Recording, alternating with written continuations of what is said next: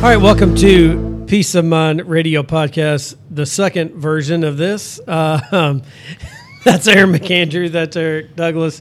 And the reason we're doing it uh, twice is because our famous uh, or infamous, however you want to say that, producer, infamous, is that right? Infamous? Yeah, producer uh, forgot to change, make a change uh, on the cameras. But he's going to say it's only because uh, Aaron, who has a brand new phone sitting in his pocket, didn't allow us to use it for the first several. So uh, anyway, he pulled it out, and tried to sneak it out. And we're like, "Oh, you got a brand new phone. You're going to hook your phone up." So anyway, Did, didn't uh, allow. I mean, Yeah. nobody even asked. uh, you didn't volunteer either. now we're going to drain your battery and see how you like it. Uh, all right. So anyway, uh, today we're talking about uh, market corrections. This is an interesting topic.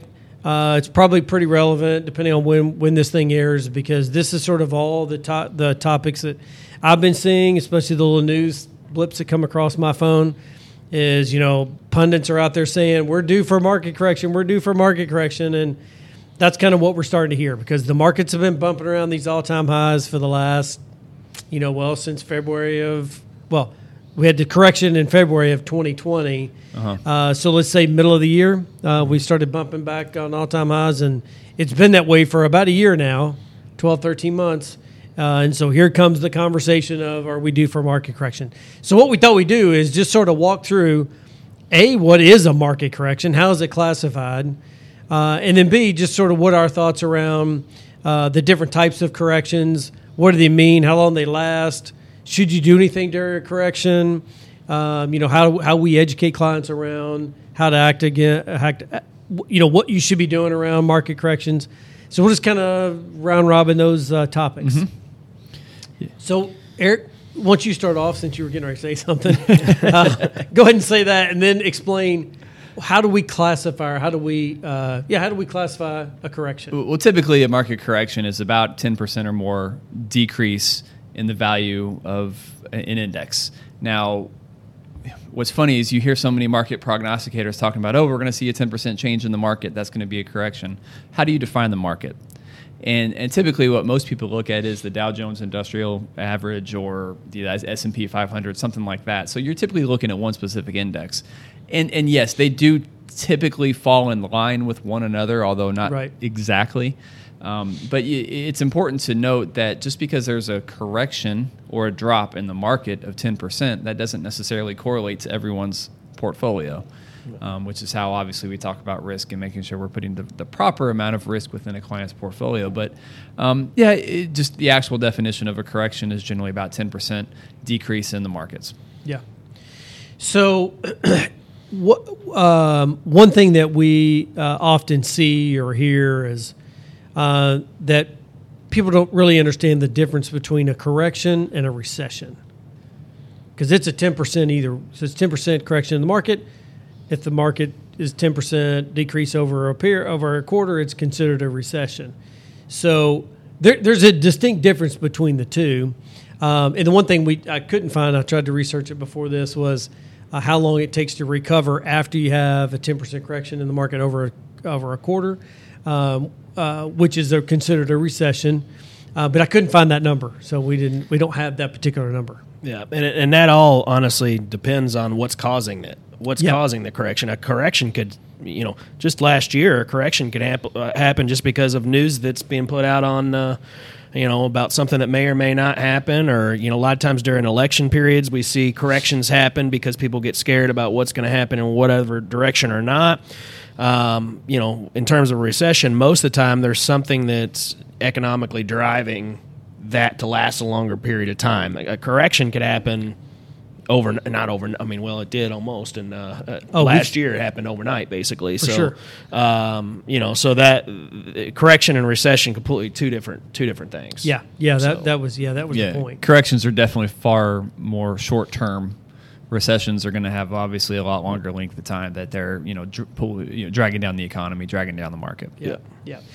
So here's one thing that um, is the, the really the difference between what I would I don't know if this is a technical term, but what they call a fundamental correction and a non-fundamental correction. Now, what do we mean by that? Fundamental correction means that there's something in the economy, some area in the economy, some statistical data that is causing the market to sell off. So, i.e., back in 2008, right? Yep. There was that was a fundamental correction because we had a, a real estate issue, um, and so that was a fundamental correction. Uh, we've had other res- other corrections that are non-fundamental.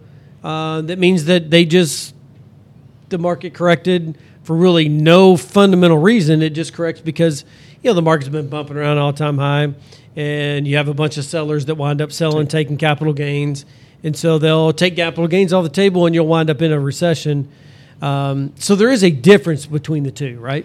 Yeah. You know, there's definitely an added, you know, layer of momentum or volatility that occurs in the market as well. So if you start seeing a little bit of a, a, a- an influx of sellers, you know, leaving the market, well, that you know happens. You know, there's a domino effect that occurs, right? And so you're seeing other sellers that enter the market trying to get out of the market because they saw, oh, well, what do they know that I don't, right?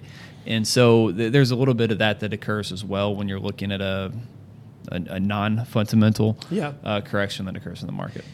Yes, I would also say that the non-fundamental corrections. Now, I, I, I did find this that uh, one statistic said that a non-fundamental correction, meaning there's no economic data that's causing it, but a non-fundamental correction, the market corrects itself on average 45 days after the correction has happened. So once the market hits 10% on the negative side, it within 45 days historically speaking, will it will correct uh, it'll correct itself. Now, I will say that one of the issues that our all right, our producer is being hilarious. Um, it looks like we're one of the phones is kind of running out of juice here, but um, yeah. So, but but interesting enough, um, what I think I, what I think we're seeing now is that we're seeing non-fundamental corrections more frequent or they'll happen quicker only because of social media Yep.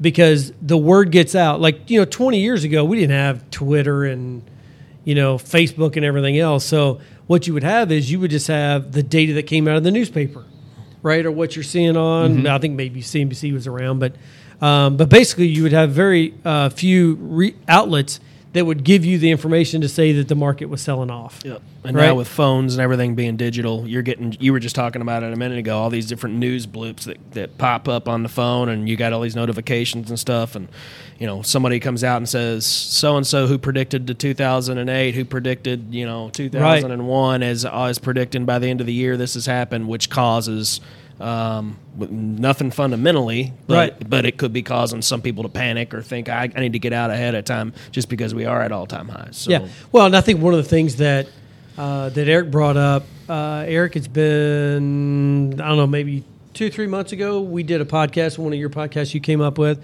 and it was talking about the percent of headline news that was positive Oh, yeah. versus negative, and the overwhelming majority is Overwhelm- negative. So everything I see on my phone, I guess I'm used to it, and I kind of know uh, that the market's just going to give certain headlines. But really, everything that comes out, it's always almost always negative. Yep. Uh, it's very rare do you ever get something positive.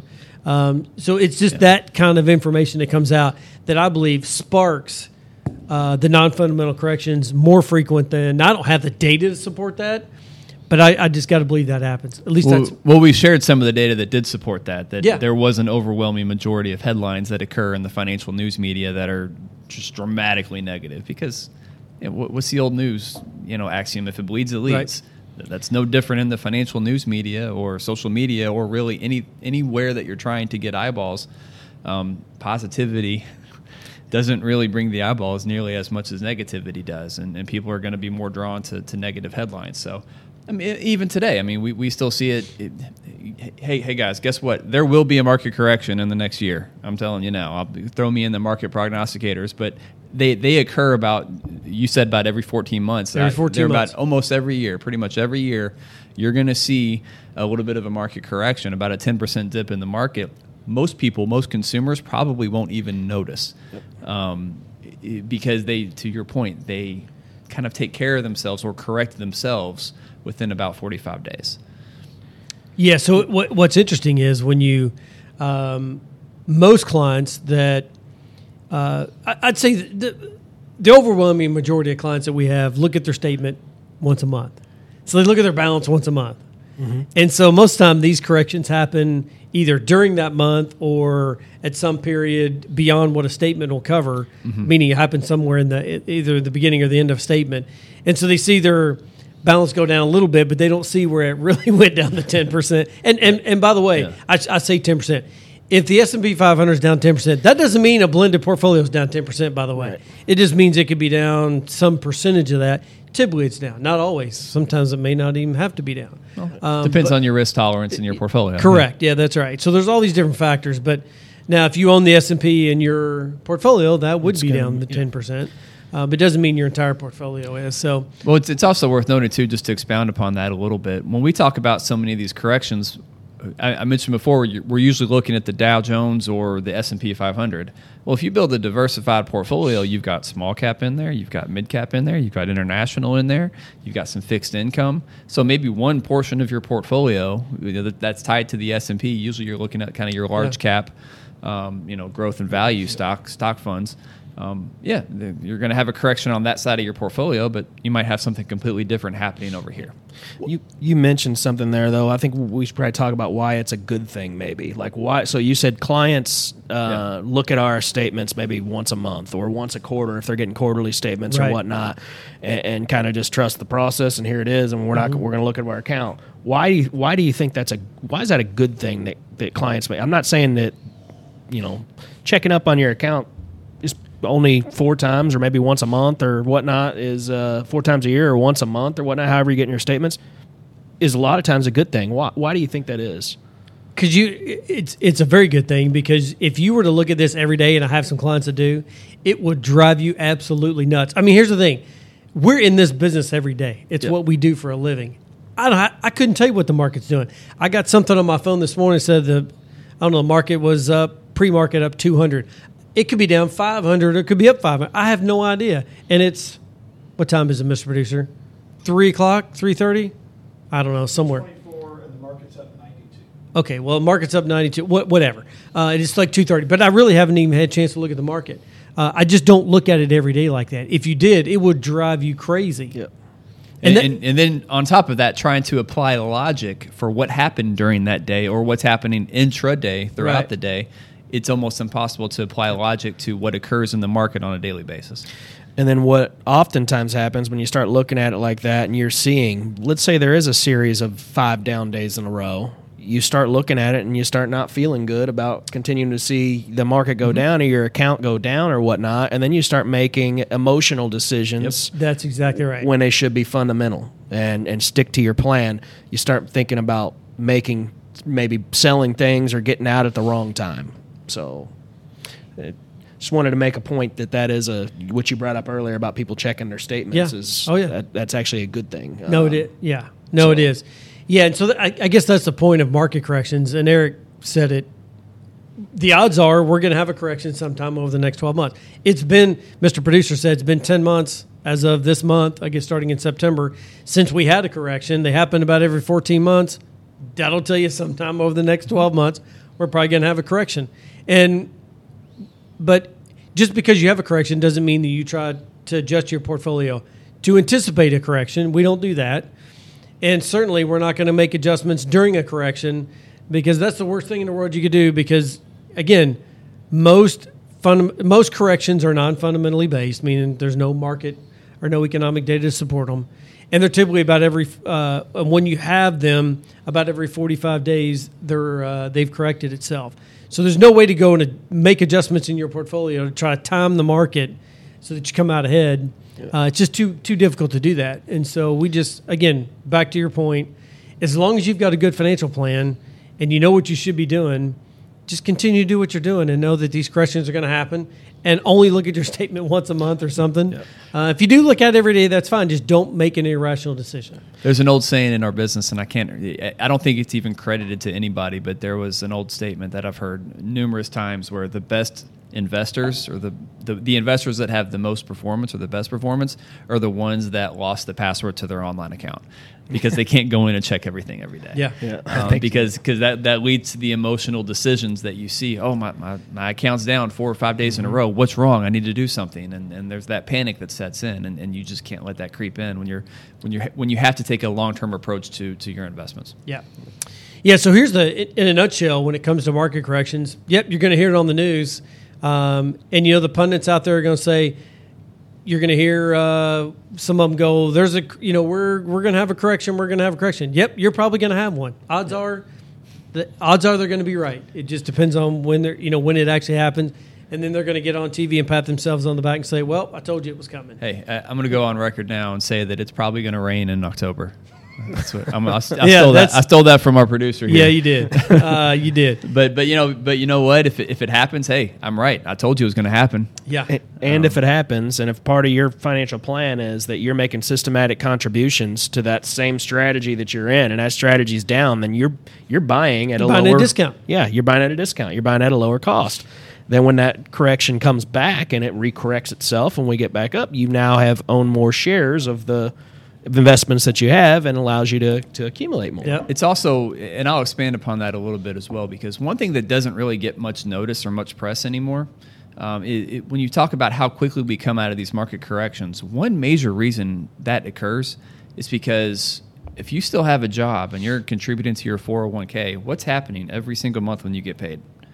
A portion of your paycheck is being invested. You're buying. You're buying the lows or you're buying the corrections that did not occur to the degree that it occurs today. That did not happen even 10 years ago.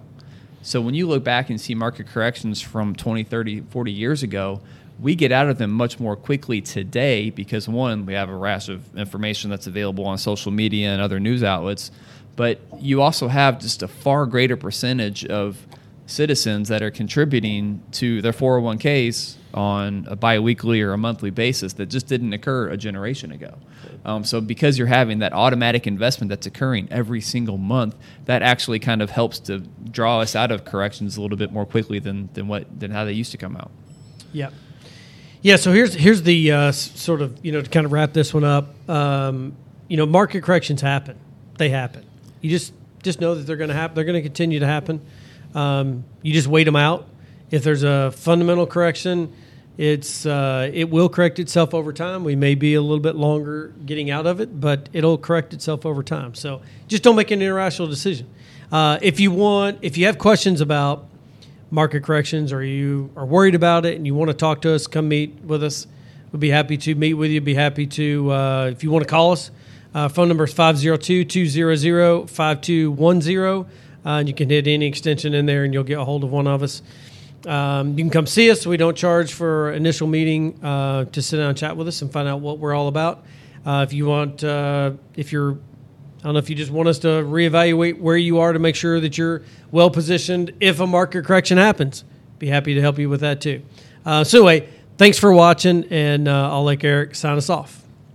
Yep. If you're watching us on YouTube, click the uh, red button in the corner to subscribe. Be the first to be notified whenever we uh, drop any new content. If you're listening to us on Apple Podcasts, if you could leave us a, a five star rating, we would greatly appreciate it. Throw in a little bit of a review as well. Um, and yeah, thanks for listening. Have a good week. The information given herein is taken from sources that IFP Advisors LLC, doing business as Independent Financial Partners IFP, IFP Securities, doing business as IFP, and its advisors believed to be reliable, but it is not guaranteed by us as to accuracy or completeness. This is for informational purposes only, and in no event should be construed as an offer to sell or solicitation of an offer to buy any securities or products. Please consult your tax and or legal advisor before implementing any tax and or legal related strategies mentioned in this publication as IFP does not provide tax and or legal advice. Opinions expressed are subject to change without notice and do not take into account the particular investment objectives, financial situation, or needs of individual investors. This report may not be reproduced, distributed, or published by any person for any purpose without IFP's express prior written consent. Securities offered through IFP Securities LLC, doing business as Independent Financial Partners IFP, member of FINRA and SIPC. Investment advice offered through IFP Advisors, doing business as IFP, a registered investment advisor. IFP and Family Wealth Planning Partners are not affiliated. The information given herein is taken from sources that IFP Advisors LLC, doing business as IFP, IFP Securities LLC, doing business as IFP, and its advisors believe to be reliable, but it is not guaranteed by us as to accuracy or completeness. This is for informational purposes only, and in no event should be construed as an offer to sell or solicitation of an offer to buy any securities or products.